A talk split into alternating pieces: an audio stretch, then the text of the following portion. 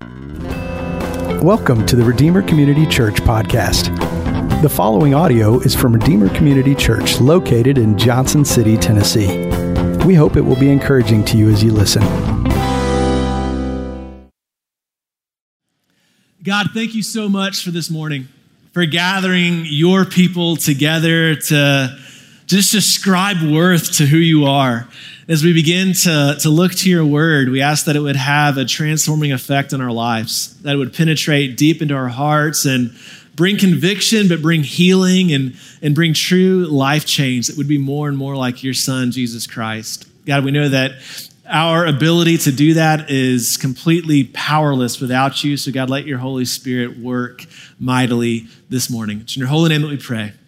Amen. Well, I remember um, growing up, we were an Air Force family, and so we lived in a bunch of different neighborhoods and states and cities. But the one that stood out to me the most, the neighborhood, the street that probably had the most forming effect on my childhood was Shadow Cliff.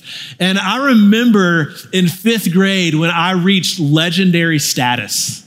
Like I remember when I became a legend on Shadow Cliff. We were playing hide and go seek in my in my buddy Phil's yard, and, and so we established the rules where the front porch was base, all of his yard was boundaries, but you couldn't go outside of that. And, and really when you play hide and go seek as a kid and it's all the neighborhood children coming together, you have a pretty big age gap. So we had third graders that didn't know what they were doing, all the way up to eighth graders that were kind of punks. And we were, we were kind of stuck in the middle. And so whenever an older kid is, is it. When they're doing the seeking, what they normally do is they, they go to base, they count their time, ready or not, here I come. And then as they go to the backyard where everyone's hiding, the older kids always mess with the younger kids because every younger kid thinks they're about to die. So it's just mad chaos as they're running around screaming. And, and the older kids never tag the young kids, just make them feel the fear of God. And then they kind of move on to the older kids, someone that's more comparable to their athletic ability or to their, to their um, physical traits, right? Well, I remember at one point, Alan, he was an eighth grader and, and I was a fifth grader. Well, Alan was it. And so he came around the corner after counting, all the little kids scattered in fear. And then it was down to me, Philip, and Matt. Now, the backyard had a, a, hot tub and a deck. On the deck, there was a, a platform that you could climb up to a little bit higher and then just multiple trees. And so I climb up to the platform and I've got a bird's eye view and I see all of the kids running around. I see them scatter to base. And then all of a sudden it's just, it's just us three, right? It's, it's, it's Matt and Philip, myself, and then Alan. And Alan is looking at, at Matt and Philip, and he's trying to figure out which one will I go for. And you can tell he's, he's, he's going to zone in and attack one. Well, they run this amazing crossing pattern. And, I, and he got discombobulated and, and he didn't know what to do. And so they crossed him. Then they ran around the corner safely to base. And I was like, that was amazing. That was a great move. Not realizing that now it was down to just me. And so I'm standing up on this platform in awe of my two friends that just escaped, the eighth grader. But then I realized, oh, I'm stuck. There's one way up to this platform and one way down. And so Alan begins to climb up the ladder and, and he's looking at me kind of like, Are you really going to make me walk all the way over there and tag you? And, and so in this moment, every other kid has gone from base to the corner. So they're at the corner of the yard, they're looking at the platform, just wondering what's about to go down. But they don't want to go too close because what if he turns and attacks them? So they're staying, staying far, watching this. And in a moment of stupidity, I stepped over the railing. And now I'm looking down, which felt like 20 feet. Turns out it was 10, but it felt like 20. And I'm looking down 10 feet and I'm thinking, I could do this. And as he starts walking towards me in a moment of greater stupidity, I jumped. I jumped off. This was before parkour was even a thing. I hit and rolled, didn't know what happened, and got up and started running. And as I'm running, every other kid's jaws dropped at the corner. And as I come to the corner, going from the backyard to the front yard, we turned in unison, just everyone together, and we're running. And my buddy goes, you jumped. I was like, I did. And then we came around into the base and I was like, man. And for years, we talked about the moment, the stupidity of jumping off of the platform. And no one, as far as I know, ever jumped off again. I reached legendary status. You know, but as a kid, you really want to be a hero, right? As a kid, you dream about being um, a hero or participating in heroic feats. That's why in the driveway as a kid, I would, I would do the last second shot with Michael Jordan Or in the backyard, we'd, we'd be, you know, Troy Aikman to Michael Irvin and throw the touchdown pass. Or on the trampoline, we'd replay Karate Kid, one leg, kicking the guy on the dirt bike. Like we, we, we loved living in those legendary moments. Well, as you get older, your idea of, of heroic, of who the heroes are kind of shifts from, from sports figures and movies and celebrities to more kind of street level people your, your first responders, your teachers, and, and the ordinary everyday people who are changing lives. And, and you can still want to be a hero, just looks a little different.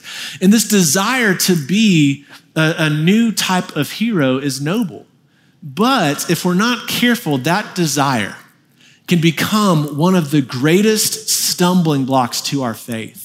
Right, if we're not careful, that desire to be a hero can become one of the greatest stumbling blocks to our faith. Because when, when you're the hero, right, you're the person people lean on.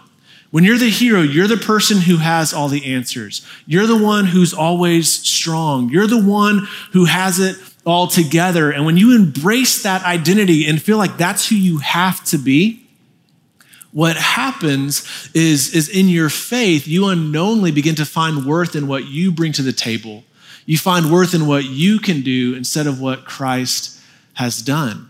And this self reliance begins to pull us away from experiencing God's nearness. So today, I want to talk about that. I want to show the destructive nature of self reliance and how, when we lean into ourselves and what we bring to the table instead of Christ, and who He is, we destroy our relationship with God and we destroy our relationship with others. Both of these things are destructive and dangerous, and they have a way of pulling us away from experiencing God's nearness. Because we're talking about the different things, maybe you've missed a few, we're in the middle of a series called Drift.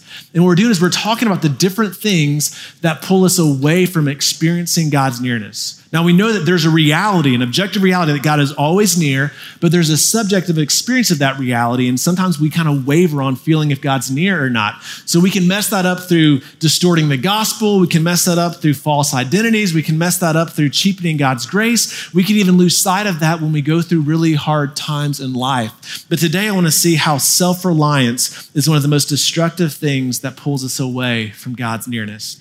So, Genesis 32. Genesis 32, one of my favorite stories of someone who moves from the illusion of self reliance to the reality of God dependence is Jacob. So let's pick up in, in chapter 32, verse 22. It says, The same night, he arose and took his two wives, his two female servants, and his 11 children and crossed the ford of the Jabbok or Jabbok. Right? And so, so you might be like, who's he? That's Jacob. So let's back up a little bit because it says the same night. So let me give you some context to what's happening in the life of Jacob right now. Genesis 1 through 11 is all about how the world falls apart. Then after that, we begin to trace or begin to highlight some key figures that God uses in his story of redeeming and restoring and saving the world, namely Abraham, Isaac, and Jacob, right? So, so Isaac was Abraham's son. He had twin boys, Esau and Jacob. Now, Esau and Jacob couldn't have been more different. Like Esau was a hairy little Ewok looking kid, and Jacob was smooth skinned. All right. It talks about how, how Esau loved to be in the field and loved to hunt. Jacob was soft spoken and preferred to be inside. Esau was like his dad's dude while Jacob was kind of a mama's boy, right? They were, they were completely different guys. And because of this, they had a very rocky relationship, right? At one point, Esau comes in from the field. He's been working hard, hunting hard, and he's just completely famished. He feels like he's on the verge of dying if he doesn't get something to eat. And because Jacob took home economics instead of shop class in high school, he's fixing some porridge and it smells really good. And, and Esau's like, give me some of that or I'm about to die. And Jacob kind of pulls it back and goes, uh, what will you give for it? She's like, what will you give me? And he goes, why don't you give me your birthright? And so the birthright doesn't really mean much to Esau. And so he goes, all right, fine, you can have my birthright, just give me the stew. And so he eats the soup and gives away his birthright. Now, the birthright was kind of a big deal. It meant that when your father dies, you get double the inheritance as others. It means that you're going to be the one with authority, the head of the house. But also in Genesis, God always directly spoke to the head of the family. So that meant that you'd be the one that God would directly speak to and work through. And basically, Esau forfeits all of that for a bowl of soup, right? A couple years later, right, um, Esau thinks, okay, that's fine. I lost all of that stuff but I can still be blessed by my dad. You see, there's the birthright and then a father's blessing. And a father could still bless you with an incredible inheritance outside of your birth order. So Esau thought, well, I'm dad's favorite. And so, sure, I might not have all those responsibilities and rights as the head of the house, but I can still get hooked up with, with my dad's stuff. Well, then, as his dad's dying and on his deathbed and blind, Jacob shows up in a Chewbacca costume, right? Like apparently Esau was really hairy. And he shows up and fools his dad and cons him and gets the blessing that was meant for Esau. So now Jacob has taken the birthright and the blessing. Esau's devastated, and it says that he comforted himself with thoughts of how he would kill his brother. You know, some people fall asleep counting sheep Esau like sharpened a knife and thought about murdering his brother, right? It's like, oh, I can go to sleep now, right? Like things were rocky, things were bad. And so because he's on the verge of death, Jacob runs. He, he bolts and goes across what's known as the Fertile Crescent. And then as he crosses the land, he sees a beautiful girl named Rachel and he's like, I want that. And he falls in love and he, he meets her dad, Laban, and says, like, I would work seven years to marry her and he's like, all right, why don't you work for me? And so he works, and then um, his dad is, is supposed to give him Rachel's hand in marriage, but the night they're supposed to consummate the, the wedding, the night that something goes down in the bedroom, it's dark. He's, he's probably had some alcohol. Um, his dad makes a switch and puts Leah in bed instead of Rachel. Leah's the older sister that no one wanted. Leah was the older sister that needed to be married off first before he could marry off Rachel. So he cons and deceives Jacob into marrying the unwanted sister. Right? So Jacob deceived his brother, deceived his dad. Now the deceiver gets deceived, right? And, and so then Jacob still wants Rachel, so he, he commits to work another seven years. And, and then eventually he's got these two wives, uh, 12 sons, and, and he's worked 20 years. 20 years with his father in law, and he feels like my dad's kind of like my father in law's been just deceptive. He's, he's, cheated me out of things that I deserve. And like, uh, you know, apparently, like I said, Jacob would have much rather preferred, you know, like home economics um, but he would have been really good with FFA. Like he was agriculturally gifted. And so, because of that, his 20 years working with his father in law, he made him a huge profit.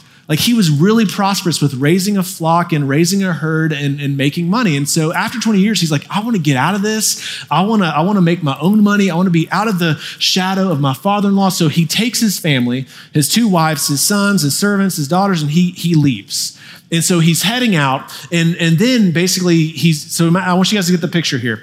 All right, behind him, like he's leaving, behind him is his father-in-law, who's who just got basically dropped in the middle of the night. In front of him, he's headed back home, is Esau. The last time he met Esau, what did Esau want to do? Kill him. All right, so he's between his father in law and his brother. He's stuck between a rock and a hard place. All right. And so he kind of makes things right with his father-in-law, but not really. You can't really trust anyone in this, in this situation. But then he gets word that his brother's headed his way with 400 soldiers. And so at this point, he basically separates his family into two halves. He's like, okay, let's divide. Like, if he kills this half, at least this half will survive. If he kills that half, at least this half will survive. So he divides his family. He sends a bunch of gifts to Esau, just hoping it'll work. And that's what happens this night. Right? So that same night, the night that he knows Esau is headed towards him, the night that he's stuck between a rock and a hard place, the night that he, he feels like he's about to die, he divides his family. All right, verse 23. It says, He took them and sent them across the stream and everything else he had. And Jacob was left alone, and a man wrestled with him until the breaking of the day. When the man saw that he did not prevail against Jacob, he touched his hip socket, and Jacob's hip was out of joint as he was wrestling with him. Then he said, Let me go, for the day has broken. But Jacob said, I will not let you go unless you bless me. And he said to him, What is your name? And he said, Jacob. Then he said, Your name shall no longer be called Jacob, but Israel. For you have striven with God and with men and have prevailed. Then Jacob asked him, Please tell me your name. But he said, Why is it that you ask my name? And there he blessed him. So Jacob called the name of that place Peniel, saying, For I have seen God face to face, and yet my life has been delivered. Then it says, The sun rose upon him as he passed Penuel, limping because of his hip. Therefore, to this day, the people of Israel do not eat the sinew of the thigh that is on the hip socket because he touched the socket of Jacob's hip on the sinew of the thigh. All right, so, so what's happening here is Jacob begins to wrestle with someone at night. Right, this night he is in a wrestling match you come to find out that he's wrestling with God. Right, and so we see two things. One, we see the strength of God that all God has to do is touch his hip and it's going to cripple Jacob. But we also see Jacob's desperation and determination. And it says that he prevailed. That's something that the first time I read that, I was like, prevailed? Did a mere mortal conquer God? What does it mean that Jacob was victorious? What does it mean that Jacob conquered? What does it mean that Jacob prevailed in this situation? All right? Verses 29 through 30, we see that it says that he saw God face to face. This could mean two things. One, he might be talking about how God made an exception, that generally no one can see God and live. So the fact that he saw God and lived, God made an exception. Or this face to face could be a figure of speech where he's talking about being near to God or having a personal encounter. Right? But something that, that God tells Jacob is that he's striven with man, that he's striven with God. And what we realize is that Jacob's whole life has been marked by struggle. Jacob's whole life has been marked by struggle. And this wrestling match with God is the climax of that struggle, right? And so in his struggle, he learned something, right? In his struggle, he learned something, right? And that's what it means for him to prevail. You see, up until this point in his life, Jacob has been successful because of his strength. Jacob has been successful because of his skill. Jacob has been successful because of his smarts. But at this moment, in this struggle between a rock and a hard place, he realizes that everything he brings to the table doesn't matter unless God shows up. You see, he prevailed because he finally realized what he needed most. In all of life, what he needs is God and God's presence.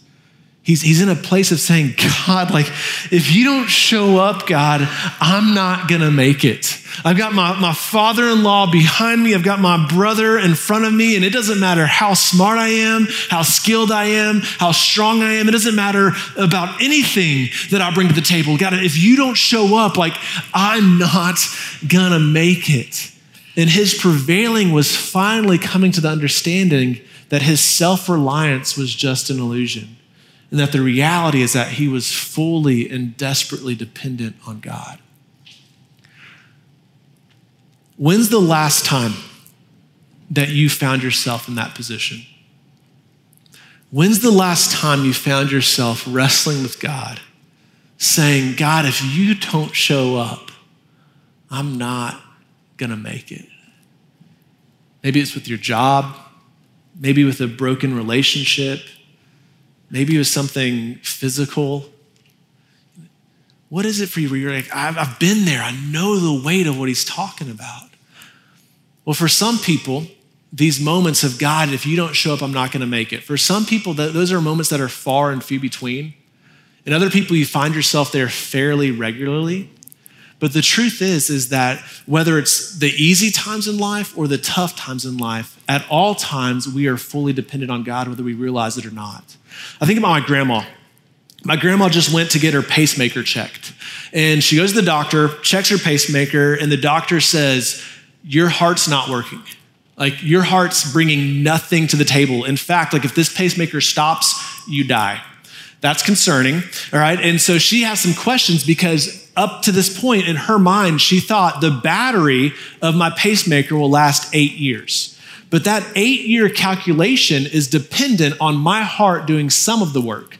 So if my heart's doing none of the work, what if that battery doesn't last eight years? What if I'm not scheduled to have this thing changed for eight years In year seven the battery dies? If my heart doesn't do anything, that means I die. Like I stop breathing right? And so we find like in this pacemaker is that whether she realizes it or not, whether she's thinking about it or not, the truth is, is that she is fully dependent at all times on that thing making her heart beat. Well, in the same way, whether times are good or times are tough, whether it's easy or whether it's hard, whether we realize it or not or are thinking about it, the truth is, is we are always at every moment fully dependent on God for the life that we live. Right? And so when we live in these self reliant, independent um, seasons of life where we think that what we bring to the table is enough, what happens is we begin to experience a drift from God. When we don't realize we need Him or we're not pressing in and admitting how much we need Him, we think we're okay. And in those moments of thinking we're okay, it'll feel like God is distant. Think of it like this when you press into Jesus for the big stuff and the small stuff, you live in a place where your awareness to God's presence and power is more fully experienced. Let me read that again. This is what we need to realize with this. When we press into Jesus for the small stuff and the big stuff, when we live in a place where we are aware of our need for God, then his presence and power will be more fully experienced. So, one of the first things that, that destroys or is destructive and dangerous to our relationship with God and experiencing his nearness is this temptation to be self reliant or this temptation to do life thinking that it's about what we bring to the table and what we could do instead of what Christ has done. The second thing, right, this is this is two, there's two areas of this. The second thing, the other way that we we our self-reliance is dangerous. The other way that our self-reliance can, can pull us from God's nearness is in the way that it pulls us away from Christ-centered community. Another way it's dangerous is in the way that it pulls us away from Christ-centered community. Flip over to Ecclesiastes 4. Ecclesiastes 4 is to the right. Ecclesiastes 4. If you hit Revelation, you went a little too far. All right. Um, so, Ecclesiastes 4 is this beautiful poetic chapter where Solomon, who wrote it, is contrasting the difference between an individualistic lifestyle and a life giving communal lifestyle. He's contrasting the difference between being an individual in life and the nature of that versus the nature of living in life giving community. And so, in the, the first few verses, he shows how when we live for ourselves, when we live independent of others and, and live self reliant lives, it becomes harming and destructive to the world we're in. But then he goes on to show how it's harmful and destructive to ourselves. In verses seven and eight, he says that it's painful and lonely. Right? He says that like this individual lifestyle, this self-reliant, independent lifestyle is painful and lonely. Which is interesting because Cigna, the, the insurance provider, recently did a study, and NPR reported on it. And in their study, they showed that, that 54% of adults feel like no one truly knows them. It showed that 50 56% of adults feel that those that they're with aren't actually with them, and that 40% feel a lack of companionship.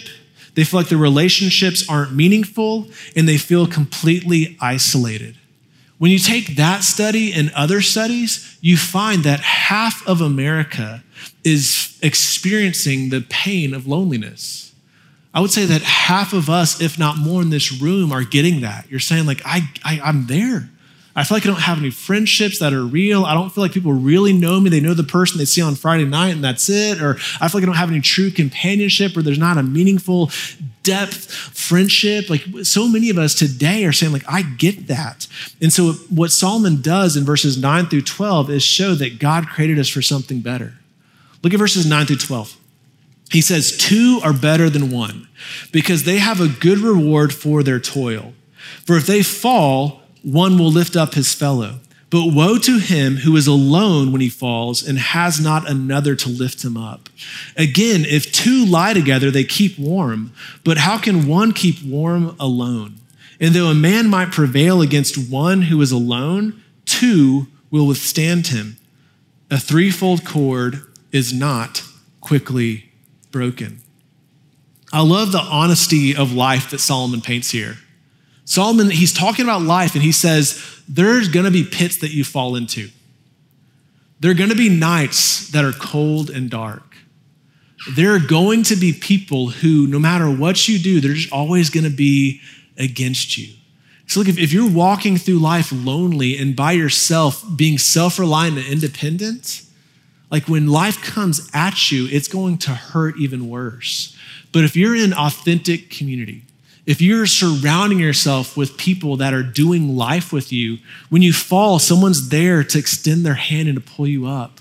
When you're cold, there are others to come around you and to provide warmth. When life comes against you, someone's going to have your back. You see, we all need, we all need community and deep friendships. We all have this desire to be known and to know others. But the problem is that takes commitment and that takes work. And when, when those things rise up, people tend to run the other direction right? It's like, I know I need friendship. I know I need community. I know I need people to know me. But then when it takes commitment, when it takes work, instead of fighting for that, we turn and just pull away from everything and begin to live by ourselves. And then in our, in our loneliness or in our isolation, we feel the weight of those pits. We feel the sting of the cold and we, we, we feel the, the attacks of the world and we feel completely defeated because no one's there with us. Like we are created in need desperately to have community. Right? In Matthew, in Matthew 22, someone asked Jesus what the greatest commandment is. He says it's to love God and love others. Right? That's, that's paraphrase. Love God, love others. How many commandments is that? Two. Right? What is the greatest commandment? Singular. Right? He's asked a singular question and he, he says it's to love God and love others. He makes a singular request two things becoming one. Why does he do that? Why does he make a, a, request for one commandment and take two and make those two one? Because they're inseparable. You can't pull them apart. Listen to this. You can't fully experience a loving relationship with God without doing life with others, where Christ like love is both given and received. That's why Jesus doesn't separate those. Listen, you can't fully experience a loving relationship with God without doing life with others, where Christ like love is both given and received. 1 John 4 12 says this No one has ever seen God. Just stop there real quick. No one has ever seen God. What he's saying is that no one can tangibly see God's nearness. Okay, like we can feel and experience it, but no one can tangibly see God's nearness as long as sin is in the world. There will be a day, but right now, no one can see tangibly God's nearness, right? Then he says this, but if we love one another, God abides in us or lives through us and his love is perfected in us. In other words, what he's saying here is when we become the hands and the feet and the mouth of Jesus, when we do the things that Jesus would do, when we say the things that Jesus would say, when we love others like he's loved us, we become a tangible expression and a visible expression of God's nearness to those we're around. Here's what he's like. He's like, look, no one can see tangibly God's nearness, but God gives us community that when we become the hands and feet and mouth of Christ to each other, people can then begin to tangibly feel and experience God's nearness through us being Christ to each other. So think about that. I want you guys to think about that. Like we are one of God's avenues one of God's just pathways for us to experience and to feel his nearness is us loving on each other. It's him working through us to be near to others, right? And so if this is your community, right? You're here, you're doing life, and you pull away from that okay? If one of God's avenues to show you his nearness is this group and you pull away from that, what you're doing is you're robbing yourself of one of the biggest ways God wants to show himself to you. So instead of letting God show himself, when you pull away from it, you're going to be like, man, I feel like God's not here anymore. I feel like God's distant. I feel like no one knows me or loves me. I feel isolated. I feel lonely. I'm feeling the sting and the pain of life. God, where are you? And God's saying, I'm right here. I have this community of people that I want to show myself to, but when you pull away from it, you can't experience that. You see, the reason why Jesus combines those two commandments is because we can't separate them. For us to be in a fully loving relationship with God, we need to also be in community where we're loving each other like Christ loved us. But let's take it a step further.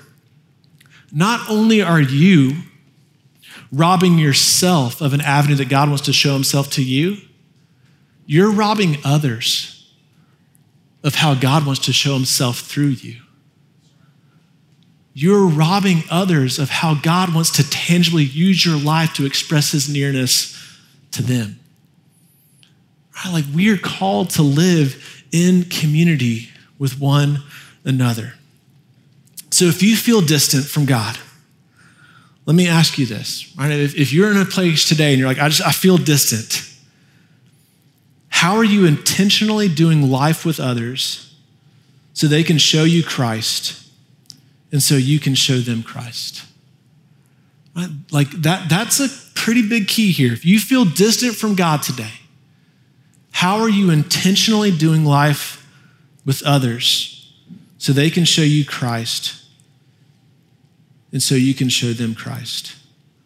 Look, I, I love, I love that Redeemer focuses in on relationships. Like when you gather in a circle, that's to express that value where we're, we're looking at each other, we're worshiping with each other. Because our goal is not to center ourselves around a stage. But if we're going to do life, we have to center ourselves around a table. Who will you sit down with this week and say, like, I'm going to intentionally grab dinner with them? I'm going to have some people over to my house, or I'm going to invite some people out. Who are you going to pursue this week to do life with? Because if you're not doing life with someone, you're robbing yourself of a way that God wants to show himself to you, and you're robbing others of a way that God wants to show himself to them. Let me recap this real quick. We weren't created to be self reliant individuals. We were created to be joyfully dependent on Christ and on community, both vertically with God and horizontally with others. So, if we want to experience God's nearness, we have to move from the illusion of our independence to the reality of our God dependence. So, how does the gospel apply to this? How, how do we take the truths of the gospel and apply it to our, our desire and our tendency to live as self reliant people? Look, I am painfully aware of my limitations and insufficiencies in life.